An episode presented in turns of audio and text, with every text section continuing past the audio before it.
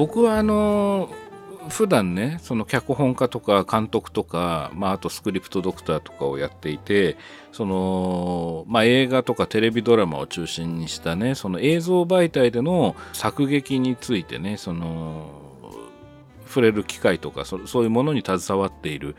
ことが多いんですね。でそれと別にあのシナリオコンクールの審査員っていうのを結構長いことやっていてあの例えばテレビ局が主催のものだったりまあそうじゃなかったりいろいろなんですけどでそのシナリオコンクールって、えー、いろんな尺のそのパターンがあるんです例えば30分っていうふうに時間を限定したシナリオコンクールもあれば、まあ、2時間みたいなね映画みたいなのもあるんですけど割と多いのが1時間ぐらいの尺で、えー、シナリオを書いて送ってくださいっていうコンクールが結構多いんです。で1時間っていうのはだいたいテレビでよくやってるその連続ドラマの1エピソード分ぐらいの長さですよね。でまあ例えば連続ドラマっていうのはその恋愛ものとか青春ものとかまあいろんなジャンルありますけども一方でその例えばテレビ朝日の相棒とか科捜研の女みたいなこう1話完結のそのミステリーとかあの探偵ものの構造を使ったドラマっていうのも結構世の中にはあるわけですよね。でやっぱそういうのが好きな人っていうのが結構オリジナルのその1時間で終わる単発の探偵もののシナリオを書いてあの送ってくる方がいらっしゃるんですけどでね、その傾向として、あの本当にガチでミステリーが好きな人、そのミステリーの仕事をしていきたいと思ってる、えー、方が書いてるものっていうのは、その探偵のそのキャラクターのその特異性っていうんですかね。こういわゆる探偵ものっていうのは探偵と助手って呼ばれているコンビバディが、まあ、事件をまあ推理したり捜査したりしながら解決にまあ向かっていくっていう風な作りが多いですよね。昔からね。あのシャーロック・ホームズとワトソンとか、まあ、そういうコンビが多いわけですけども。でその場合すごくキャラクターで大切なのは探偵があのまあ、天才なんだけれども、まあ、人間的にどこかちょっと異常性というか特異性があって、まあ、何かその特異性みたいなものが個性として、ま、発揮されるあるいはその推理をする時に生かされるみたいな風に、ま、作ることが多いわけですね。で一方その助手の方は割とこう天才ではまあなくてですね天才にはどちらかというと程遠い凡人のキャラクターとして描くことが多くてでその凡人であるがゆえに視聴者の目線に近い立場でその事件の推理を一生懸命するんだけれども、まあ、それがまあ外れてしまったりとかして、まあ、探偵に、えー、揶揄されたり からかわれたり、まあ、めでられたりとかいろいろあると思うんですけど、まあ、そういう感じで探偵とその助手っていうのが、まあ、デコボコしながら事件に向かってていくっていうことがまあ多いですね。でこういうところはすごく基本として気をつけて書かれていると。であとその探偵もので大事なのはその推理していく、まあ、事件そのものの、えー、扱いですよねどういう事件なのかでどういう犯人像なのかであともう一つはそのトリックって呼ばれてるやつですねその探偵が、えー、推理して謎を解いていく、えー、プロセスに必要なその犯人が仕掛けたその事件がはっきりとそのバレないようにその何て言うんですかねこう仕掛けた、まあ、トリックですよね仕掛けですよね。あのよくあるのがどうやって殺したのかわからないとか、えー、なんだろうな例えばあと犯人が誰かわからないとか、えー、犯人がどうやってそこに侵入したのかわからないとか、まあ、いろんなやり方あると思うんですけどアリバイトリックとか密室トリックとかねそういうようなキーワードを聞いたことあるよっていう方もいらっしゃるかと思うんですけどでまあ本当にそのガチなミステリー好きの方が書いてくるシナリオっていうのは今言った探偵のキャラクター助手のキャラクターそれからトリックそれから犯人像こういうところに非常にこう重きを置いて書かれていてあのなんつったらいいんですかねこうよくできてるやつももちろんあってで理性的に非常に書かれているケースが多いんですけどただ問題はそのテレビドラマとかその大衆が娯楽として見ていくその物語を、まあ、1時間っていう尺の中で語っていくってなった時にやっぱりその登場人物同士のそのあの理理の部分だけではなくてやっぱり情の部分ですよね。感情の流れ感情の変化や衝突それから成長っていう部分もとても大切なんですがあの残念ながらここが割とえー、弱い、えー、ものが多いんですね。まあ僕の経験上。その審査員としての経験上ですね読んできたものの、えー、たくさん読んできた中で、まあ、弱いなと感じるものが多いで一方でこの人間のドラマの部分はあの割としっかり書かれてるんだけど、うん、今度は逆にその推理物としてそのトリックが弱かったり探偵のキャラクターにその探偵としてのある種の異常性というか得意性みたいなものが弱かったりっていうふうになんかこう両方がうまくミックスできればいいのになと思うんですけど、うん、どちらかがどあちらを立てればこちらが立たずみたいな風になってるケースが結構多いわけです。で今日ちょっとね、あのー、この前の資料館の話からふと思ったんですけどこの探偵もののその単発もののね、えー、作品もしくはその以後連続ものになっていく1話目であったりとかシリーズ化される最初のパイロット版であったりとか、まあ、何でもいいんですが要はその探偵とその助手が出会ってでその事件を追っていく中で、えー、かつこの前お話ししたその探偵と助手がこうクロースな関係になればなるほど、まあ、ほとんど一人の役割になってしまうという問題のお話しましたけども、まあ、これを解消するためにその探偵と助手の間に、まあ、溝を作るっていう方法。でその溝を克服して問題を解決し最終的に強固なバディになるっていうタイプのそのお話、まあ、シナリオを書く場合の何かヒントになるようなことをお話しできたらなっていうのが、まあ、今日の一番のトピックなんですね僕にとっての。で、えー、ちょっとそこで思ったのがあの多分なんですけど今日お話しするそのえー、お話したいことっていうのはその、まあ、どういうキャラクターの探偵であれどういうキャラクターの助手であれあるいはどういったトリックや事件であったとしてもこの順番で、あのシナリオの構造の中に、まあ、一つのマイルストーンというか指針になっていくその節目節目のそのエピソードに使える構造の種といいますかね。そのそういうものを敷いて考えていくとおそらく発想しやすくなるんじゃないかなっていう、えー、ことでちょっとお話していきたいと思います。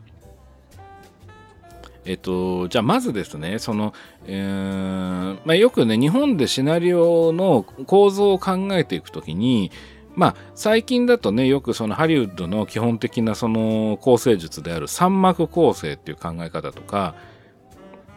あるいは昔からよく言われている、まあ、序波球とか、あるいは、えー、なんでしょう、国語の授業とかでね、あのー、よく呼び方が出てきたと思うんですけど、起承転結っていうような考え方とか、まあ、いろいろな捉え方あると思うんですけど、シナリオを考えていくときによく言われているのは、あの発端葛藤危機クライマックス結末っていうその5段階の、えー、順番というかあの展開っていうものを入れるといいっていうような話があるんですね。えー、5段階その1番が発端2番が葛藤3番が危機これ危機っていうのはクライシスですねで4番がクライマックスでで5番が結末と、まあ、これを時間軸に沿って、えー、当てはまるようにあの、まあ、物語を構成していくと考えていくとまあ、そういう指針になる5段階の構造ですね。でこれはあのどのジャンルにもあの関係なくというかどのジャンルにもあの応用できる汎用性の高い5段階の構造でまあ基本の木と言われているわけです。でこの発端葛藤危機クライマックス結末って呼ばれているものをじゃあ例えばその1時間の尺のうん探偵と助手のバディものミステリーっていうものに当てはめるとどうなるかっていうと、えー、1番がの発端の部分が事件の発生と。で2番の葛藤の部分がまあ捜査。捜査をすると。その探偵と助手がね。でえー、3番の危機っていうそのクライシスにあたる部分はミステリーだとどうなるかっていうと、まあ、暗礁に乗り上げるっていうその要は推理して捜査してきたその事件のね謎がまあ解けかけたとかあるいは犯人はこの人なんじゃないかあの容疑者がやっぱり怪しいんじゃないかとかこういうトリックの仕掛けだったんじゃないかみたいな風に、まあ、答えにバディが答えに行き着きかけるんだけど、まあ、それが何らかの理由でひっくり返ってしまうと。その例えば容疑者だと見込んでた人間があの例えば自殺してしまうとかあのあるいはアリバイが、えー、完全にこう成立してしまうとか。まあいろいろあると思うんですけど、まあ、いずれにしてもその推理っていうものが立ち行かなくなって事件が暗礁に乗り上げてしまうってことですね。で4番目のそのクライマックスにあたる部分っていうのが探偵ものの場合は推理ですねその推理をこう犯人に対して容疑者に対してこう改陳するというんでしょうかこうえー、こういうふうなあらましだったんじゃないの？こういうようなことが、えー、あんたがやったこのトリックの、あのー、仕組みだろうっていうようなことを、まあ、犯人に対して探偵が披露する場面ですね。これ、まあ、推理と呼んでますね。で5番目の最終的なあの結末っていう部分が、まあ、逮捕すると。で、まあ、事件が一件落着するっていうふうに。まあこういうふうに5段階をすあの推理ものあのバディものの探偵ものに置き換えると、まあ、言えるんじゃないかということですね。つまり、えー、もう一回言いますけども1番が事件発生2番が捜査3番が暗証に乗り上げるで4番が推理で5番が逮捕事件解決ってことですね。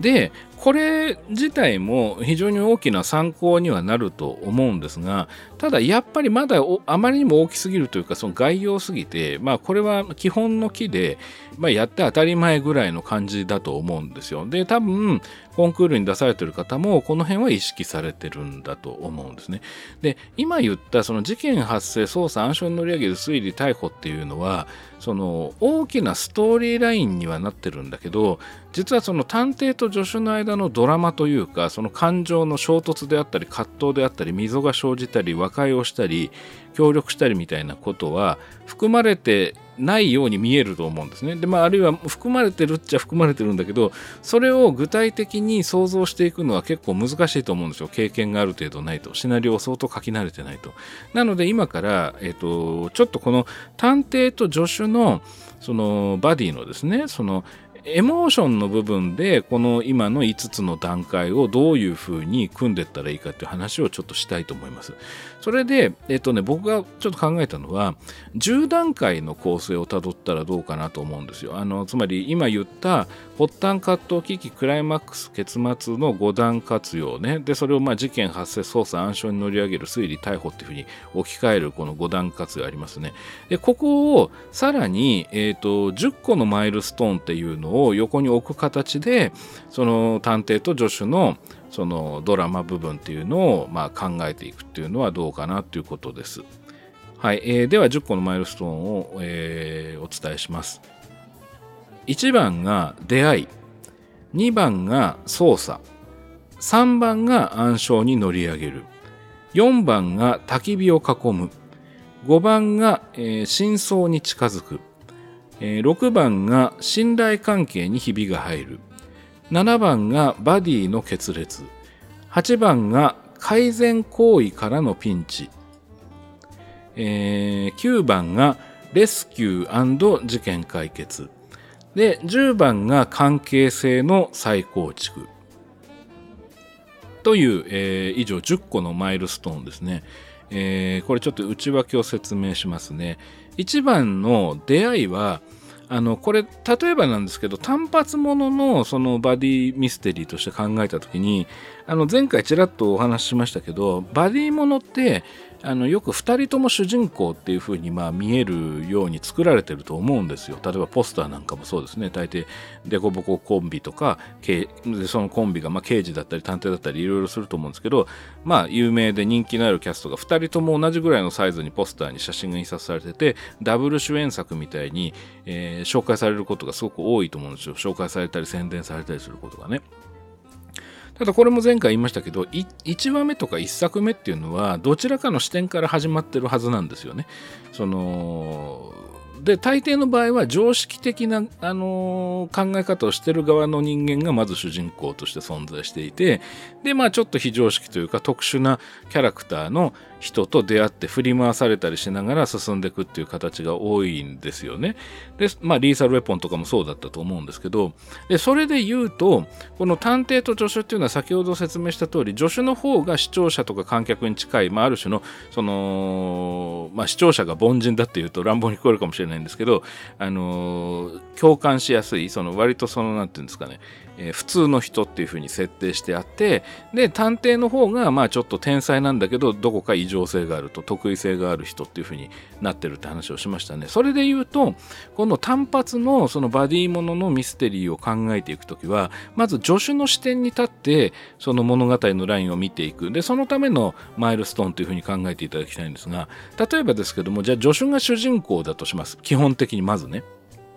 で、先ほどお話しした一番の出会いですね。つまり助手が探偵に出会うっていうシチュエーションですね。で、この際に、この出会いっていう部分で、このマイルストーンで、まあ、基本的にやるべきことだと僕が思うのは、助手が探偵とまあどういう形であれ出会ったと、初めましてってなった時に、探偵に反発を抱くっていうことですね。で、もしくはその探偵の個性、人間性とか、まあ何かこう、態度とか、言ってることとかそういうものに対して反発を抱いたりあるいはいぶかったりすると助手が。で観客にもなんだこの人っていうふうにま見えるように、まあ、探偵のキャラクターを描いておくただその時に探偵の才能には一目置くとその助手が。でそういうふうになるように探偵の得意性と人間的な得意性とあと探偵という、えー、存在としての再起っていうものをま同時に見せておくってことですね。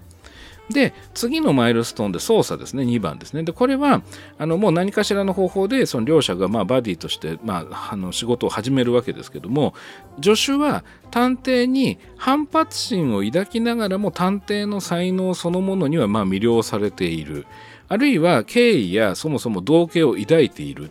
でも変な人だったみたいな、まあ、どっちでもいいんですけど、順番は。で、あとは場合によってなんですけども、このバディになって操作を始めるっていうくだりが何らかの外側からの強制行為によって行動し始めるっていうやり方もあると思うんです。例えばこんな人と一緒に仕事はしたくないって思ってても、まあ、何らかのしがらみっていうものがこの物語が始まる前の部分に助手に与えられていてそのしがらみによって、えー、この探偵と反発している天才と、えー、行動を共にせざるを得なくなる、まあ、そういうようなことが操作の工程の中にエモーションとして入れておくってことですね。で次に3番目の暗礁に乗り上げるっていう部分なんですけどもここの肝は助手は探偵とともに容疑者の足跡、まあ、足跡っていうものを追いつつ一見容疑者ではない人物との交流っていうのを重ねていくと。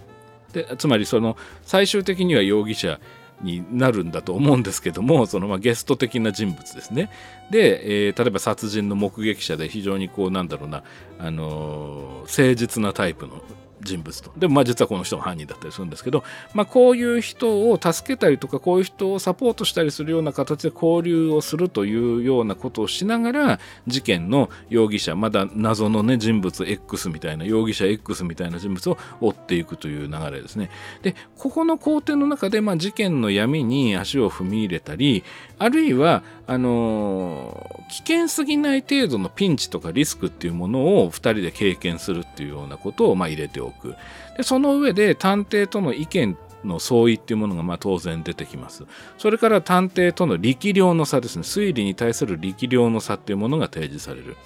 あとは、えーと、一見容疑者ではない人物との関係性に悩んだりする。例えば、助手がその殺人の目撃者である、その、まあ、例えば、か弱い女性みたいなねキャラクターが出てきたとしてその人のことをちょっと好きになってしまったりする。まあでも実はその人は全然か弱い女性ではなくて非常に芯の強い、あのー、深い情念を持った真犯人だったりするんですけどね後でね。で、まあ、いずれにしてもそういうようなことで悩んだりしながら助手の側からすると事件の核心というものをつかみ損ねるっていうような状況になると思います。で、えー、先ほどもあの5段階の時にお話したように、えー、何かこう当てが外れたりとかっていうようなことが起こって、えー、事件は一回暗礁に乗り上げるっていう展開になります。で、その上で次の4番目の焚き火を囲むですね。この焚き火を囲むっていうシーンの意味に関しては、あの、資料館のエンフィールド事件の話ですね、の時に詳しく触れたので、ちょっと割愛しますけど、で、えー、暗礁に乗り上げた結果、意気消沈した助手と探偵が事件を振り返りながら共に焚き火を囲み胸筋を開くと。まあ、これ焚き火っていうのはまあ便宜上言ってるんで本当に焚き火を囲む必要はないんですけど、ね、それに意味する類する、えー、場面を入れるってことですね。でここで、えー、2人が、まあ、胸筋を開いて腹割って話をすることで、えー、この探偵と助手の関係性っていうのは一気に縮まると。でこの一気に縮まったことによってそれがプラスに働いて助手と探偵っていうのは事件解決の何らかのヒントに気づくと。例えば今まで見落としてたものに、えー、目が行くとか気づくっていうような形にします。で次に5番目の真相に近づくっていう部分は助手と探偵はお互いの特技や個性っていうものを認め合い生かし合い、えー、事件の真相にリーチをかけると。で、ここで両者の信頼関係っていうのが最も充実する瞬間っていうふうにまあなってきますね。これは長編で言うとミッドポイントに当たると思うんですけども、で、助手は探偵に、えー、今までその人としてどうかと思っていたけど、まあ天才としてはすごいなっていう、その、あの得意性のある天才名探偵としては認めてたけど、人としてはどうなのって思ってたんだけど、まあここで一緒に真相に近づいていく中で何かしら人間としての魅力っていうものを感じる。つまり職務上の敬意だけではなくて、敬愛を抱くっていうような形に心情を持っていくということですね。で、ところがですね、ここで強固なバディになって、ここでただ例によって役割が一つになりそうになるので、これをもう一回分解させます。で、えー、出会いの時にあったような溝っていうのをもう一回作ります。で、これが6番に値する信頼関係にひびが入るっていう、ブロックですね。で、これは高揚感から一転して、このバディとしてもうこれで事件解決だっていうふうに思えていた高揚感から一転して、えー、何かしら助手が探偵に反発を抱いたり、あの探偵に対する信頼っていうのを失うっていうようなエピソードを作ります。これ例えばですけど、あのー、天才のあの天才であるがゆえの冷たい行為みたいなことを探偵がやってでそのことでその順僕なね、ある種純朴に、こう、前のめりに、この探偵を信じて事件を追ってきた助手が傷つくっていうような形にするのもありだと思います。例えばですけども、えー、事件がですね、そもそもの事件が、謎の犯人から手紙なり何なりが届いていて、これこれこういう財宝みたいなものを、まあ、盗もうとしているとしますね、犯人がね。で、それを絶対止めなきゃいけないのが探偵の役割で、で、もちろんそれに協力するのが助手だっていう構図がもしもともとあったとしたら、でその上でその探偵から助手はあの絶対にこの宝物をあの盗まれてはいけないっていう役割を与えられてあの助手は必死になってねあの寝ないでその宝物の前にいたりとか、え何かしらの方法で宝物をガードするっていう役割に、まあ、のなんとか心血を注いでいたとします。それでも犯人側が一枚上手でその宝物を盗んでしまったというふうになる、まあ、そういう展開を作ったとしますね。でここで助手がうわっつって落ち込むわけですけどあの実はあのここで探偵が、あの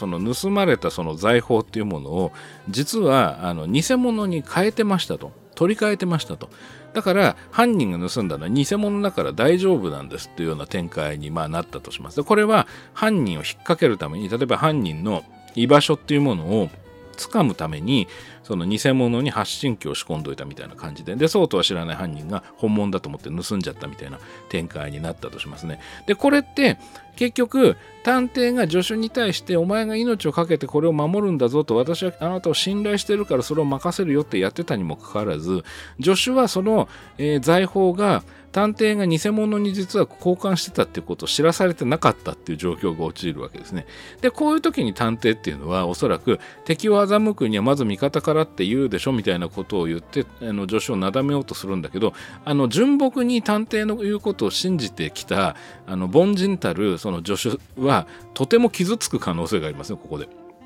その探偵が自分を信じてくれてると思っていたんだけど探偵はやっぱり人間性というよりはやっぱりこうどこか冷血な探偵なのであると。あくまで彼は探偵彼や彼女は探偵でしかないのであるっていう。で自分はそこにあの信頼を置かれてなかったのであるということで、まあ、ショックを受けたりするってことですね。でこれがいわゆる探偵の天才であるがゆえの冷たい行為っていうやつですね。まあ例えばですよ今言ったのはね。でもまあそういうようなことがあって助手が探偵に対して信頼を失ってしまう。つまり6番の信頼関係にひびが入るという形で完成しかけたバディがもう一回分解するというふうに作ります。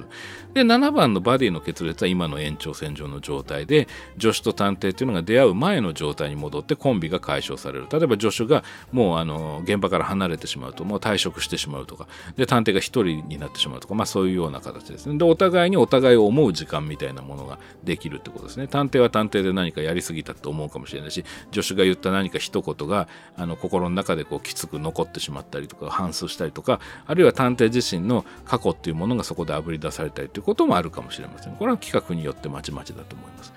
で8番の改善行為からのピンチっていうのはあの両者のどちらかが反省し、えまあ、例えば助手が反省するのか探偵が反省するのかはキャラクターにもよるしストーリーラインにもよって変わると思うんですけども両者のどちらかが反省し関係性の改善というものを試みるんだけどもう片方が動かないと。その片方が、あのの思いっていうのがま強くなってしまって動かないっていう状態になる。のでこれコンビの力が落ちている状態ですね。バディとしてのその結束が落ちている状態ですね。でこの状態の中で真犯人からの攻撃っていうものが発生すると、まあ、例えば偽物だって気づいた犯人が怒って何か新しい罠を仕掛けてくるとかいろいろあると思うんですけども。で、えー、その上で、まあ、真犯人が誰かっていうのが流れで分かります。でこの真犯人っていうのは予想通りの意外な人物。意外変な言い方ですけど予想通りの意外な人物ってことですね。ですからまあ大抵の場合はもうすでに物語の前半から登場させていた人物が本当は真犯人でしたっていうふうにするってことですね。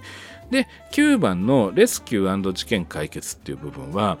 えー、例えばですよ。例えばですけどもさっきの例えのまま言ったとするならば、えー、偽物を仕組んで一回犯人を罠にかけたつもりだった探偵っていうのが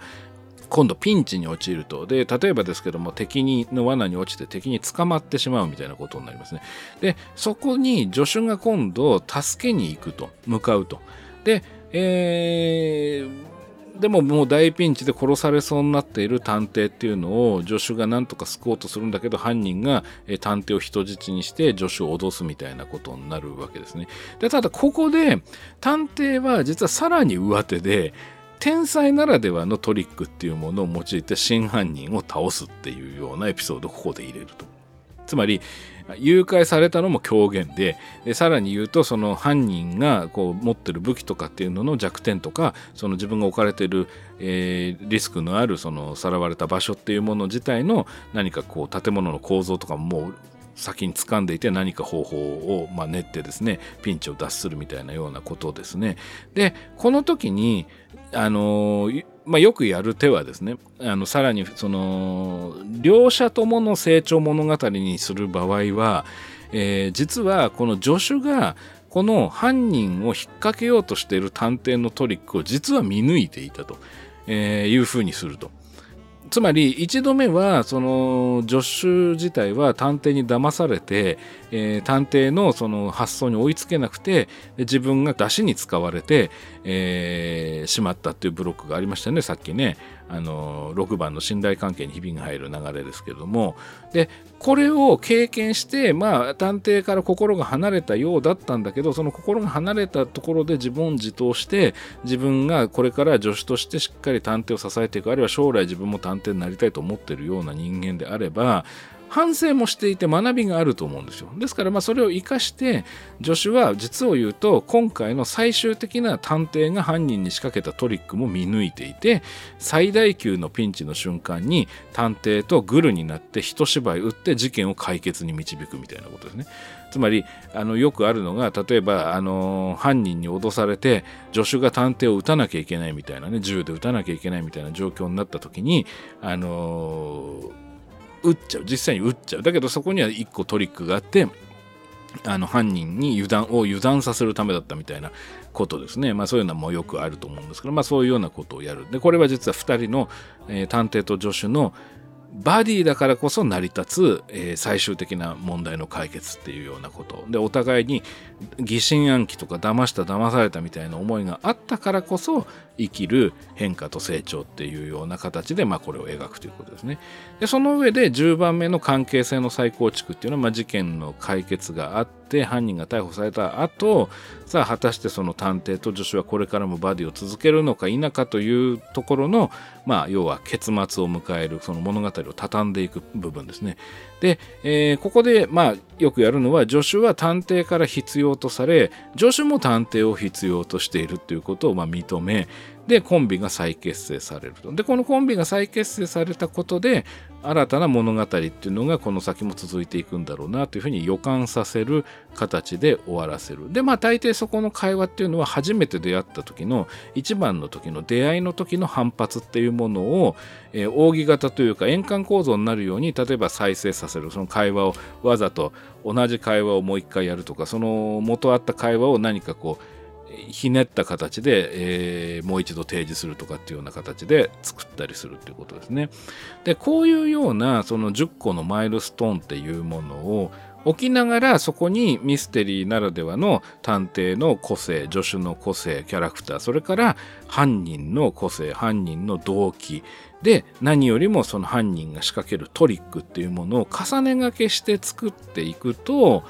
おそらく1時間ものの単発のえー、探偵と助手のそのバディものの、えー、シナリオっていうのは、えーと、お互いその探偵と助手の両方が、まあ、変化成長していくものとして最終的にバディのものに着地するということも組みやすくなると思いますしあとその前回お話した資料館の最新作であったそのウォーレン夫妻がもう完全に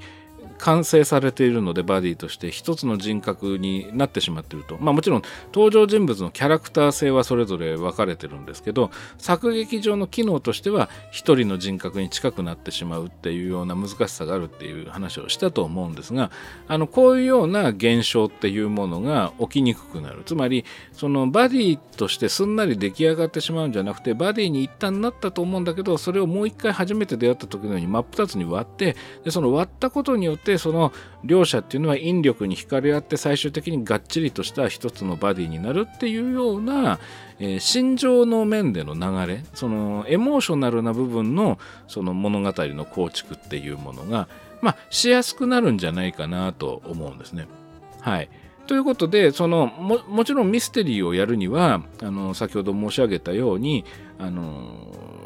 興味深いその探偵のキャラクターですね、まあ、個性。それから助手のキャラクター。で、まあ、犯人のキャラクター。それから犯人の動機。で何よりも、えー、まあ斬新なトリックとかね。そういうようなものが当然必要になってくるんですけどもあの物語というかドラマのね物語とドラマってまたちょっと違うんですけども要するに葛藤と変化と成長のドラマっていうものがもしその欠落しそうになるのであればそのトリック的なその、えー、要素ですね。つまりそのある種理性的な要素っていうのが勝ちすぎてえー、それがともすると情報の羅列になったりインフォメーションの羅列になったりしてエモーションというものが生まれにくくなるっていうようなことが起きるんであれば今日お話しした10個のマイルストーンというものを意識して考えてみると、まあ、だいぶ変わってくるんじゃないかなというふうに、まあ、思ったっていうことなんですね。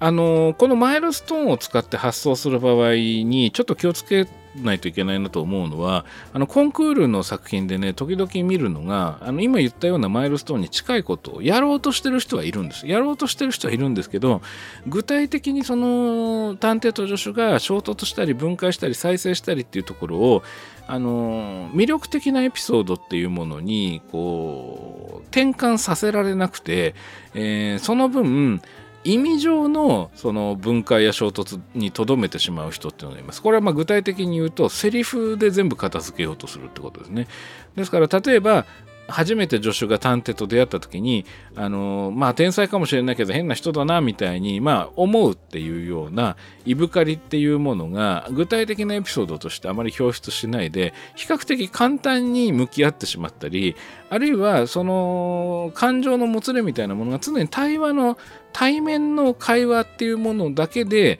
成り立ってしまうっていうようなそのえー、方法ですね、まあ、を選択してしまう人がまあ時々いますね。というかまあ割としょっちゅういますね。でこれは2人の間にこの足かせっていうものがなくて葛藤が生じにくいっていうようなケースもあると思うのでその場合は先ほど前半の方でお話したように、えー、助手の側にもともと物語が始まる前にこの探偵と組まないと漏れなくこういうことになってしまうとか何か、えー、外側から大きな圧力がかかってるとかうんまあ彼や彼女が常識的であるがゆえにそこを断ることができないとかその受け入れざるを得ないっていうような何かしらの足かせっていうものを与えておくとあの探偵との間のその衝突やあの引力や、えー、関係性の再構築みたいなものが組みやすくなると思います。でこの考え方っていうのはあの、前回お話ししたその